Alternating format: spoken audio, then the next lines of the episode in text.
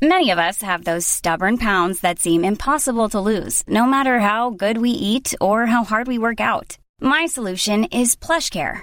PlushCare is a leading telehealth provider with doctors who are there for you day and night to partner with you in your weight loss journey. They can prescribe FDA-approved weight loss medications like Wegovy and Zepbound for those who qualify. Plus, they accept most insurance plans. To get started, visit plushcare.com slash weight loss. That's plushcare.com slash weight loss. It's that time of the year.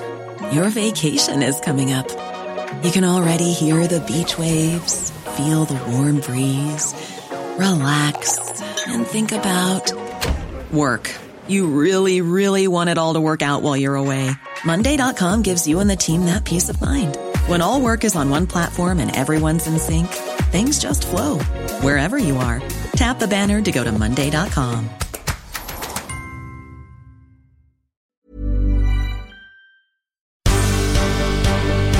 The Michael Reade Show podcast. Tune in weekdays from 9 on LMFM. To contact us, email now michael at lmfm.ie. Now, if you were listening uh, to the programme earlier, you would have heard uh, Fine Gael TD Fergus O'Dowd tell the COVID 19 committee yesterday about a uh, local dentist uh, who has sent a text out to patients telling them that they can no longer treat public patients unless they pay for the service. He said, as you may have heard, that he, he rejects the dentist refusing to take medical card patients, that it is arbitrary, unacceptable, entirely unprofessional, and a disgrace. Fergus O'Dowd is on the line with us now, and a very good morning to you, and uh, thanks for joining us on uh, the programme uh, this morning. Uh, what do you understand uh, about uh, the reason for this? Well, the first thing is I got the call from a constituent. Um, they sent me on the text message, and they're very worried because they're in ongoing dental treatment. They are medical card holders, and they were told that their service will cease. And the problem is that uh, to get another dentist and obviously get to know who will take them, uh, that will be part of the medical card uh, treatment that dentists provide. Puts a lot of pressure on them when they're already unwell and they don't have the income to pay privately. So mm. I got in touch with the Irish Dental Council and they're the regulators. In other words, they regulate the profession.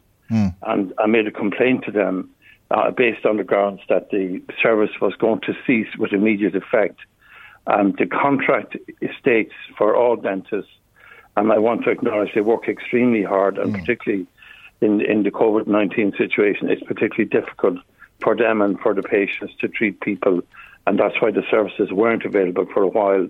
But the contract means that any dentist who wants to can leave the medical card contract, but they must give three months' notice and they must continue to look after their client until those three months are up. Mm. So that's where, where breach, in my view, has occurred.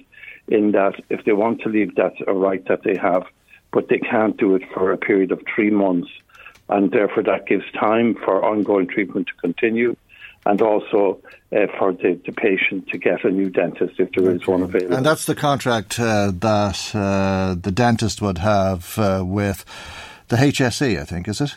Yes, it would. With, with, yeah. with, with the state, uh, like, like, any contract, there's, there's two sides uh, involved, and both have commitments. Do you believe that the state has honoured its part in this well, contract? Well, I've, I've raised, I got the call, as I said, two days ago I've been in touch with the minister. I've been in touch with the dental council three times, and what I can say today is that the minister's office has sent me on the following: that uh, he met with the Irish Dental Associ- Association, that is the dentist uh, mm, mm. professional body, uh, not the regulator, on the 8th and the 15th of May.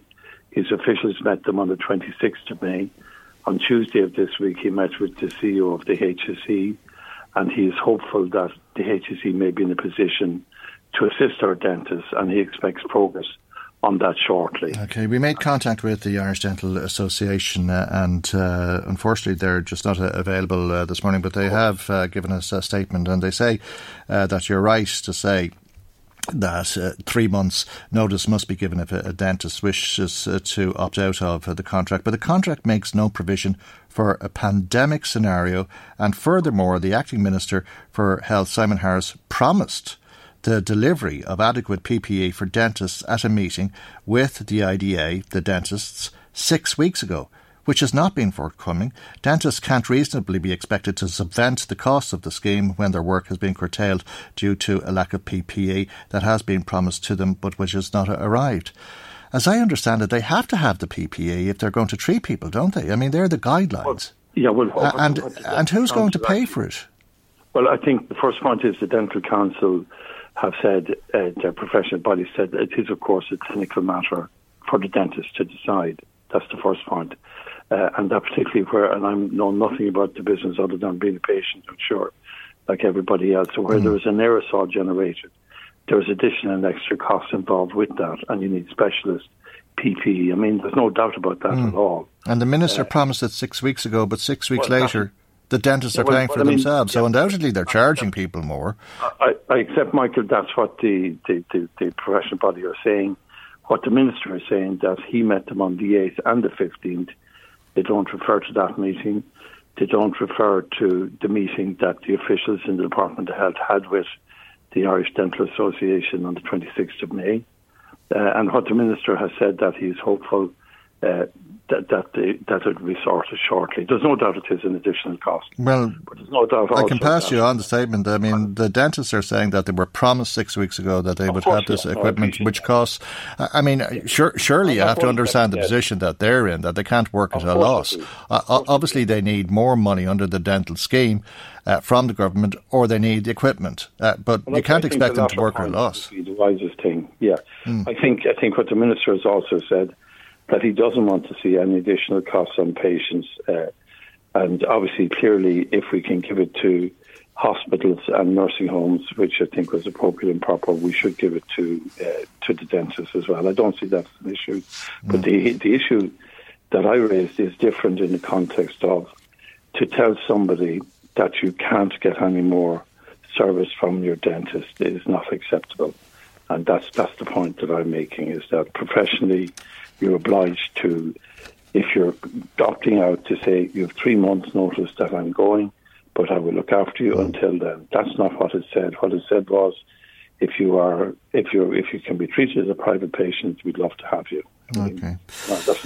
okay. Well, I suppose uh, that's uh, the quandary, uh, uh and it needs clearing up. Uh, whilst you're with us, maybe I can just ask you very briefly about uh, Premier Periclase. I know that you've been concerned yes, about yes. this yellow brownish plume that we've been talking about on the program, and we've highlighted a, a, a lot of the concerns and the correspondence from the EPA. I know that you've written to the EPA and you've written to the company. You've called for an investigation and for the findings sure, to be made public, and the EPA have told you that all of that will happen.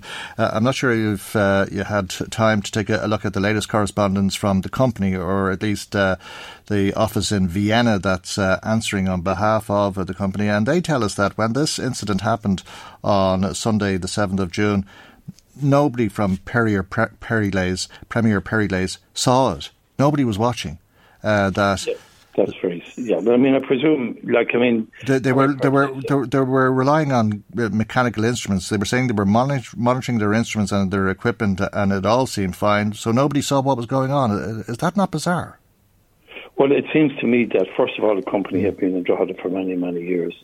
They've been excellent employers, but obviously the, the environment is key, and obviously the safety and the health of the workers and people who live near any factory or any industry it has to be paramount. And the question that you rightly raise is that the transparency about their knowledge is creating a big question in your mind and in mine. And I think, you know, it is unacceptable that they weren't aware of that. I, I, presume they would have had cameras. Now I don't know the technology. Mm. I presume they would have cameras. Well, they said they said on the Sunday, the, as always, five people were present at the site to run the process. Two of them were in the control room monitoring our instruments and equipment. We did not visually monitor the stack because all our instruments showed normal operation. All abatement systems were operating. I don't know where the other three were. It doesn't happen to, to say that, uh, but uh, they do also say that they are convinced that there was no risk to public health. But it does seem odd that they wouldn't have seen it. It does, of course. And I mean, you've seen the photograph. Obviously, you had one, and I've seen one as well, where there's a clearly blue or sorry, yellow mm. uh, puma smoke coming out of it. I mean, that's not that's it whatever it is, it can't be healthy. You know, so I think I think it's right that the EPA are investigating it. I understand the plant is now closed for a month uh, mm. because of the processes that are ongoing there anyway. But I think we need to know, and obviously the EPA are the people to tell us exactly what happened and what needs to change, and that they clearly ought to be in a position to know and to see and to view and whatever needs to happen if and when that, that occurs again. But they are a company, they, they're very important to our town. You know, they, they, they, they provide a lot of, of employment over the years, mm-hmm. but they have to conform fully transparently and accountably for their for their emissions. Okay. And on Sunday morning, when you see something like that, mm. I mean, you sort of say, well, "Why is this happening on a Sunday?" Mm. You know. All right. I have to leave it there. We're out of time, but thank you for your time and for joining us on uh, the programme as always. That's Fine LTD for Louth, Fergus O'Dowd, who concludes our programme today.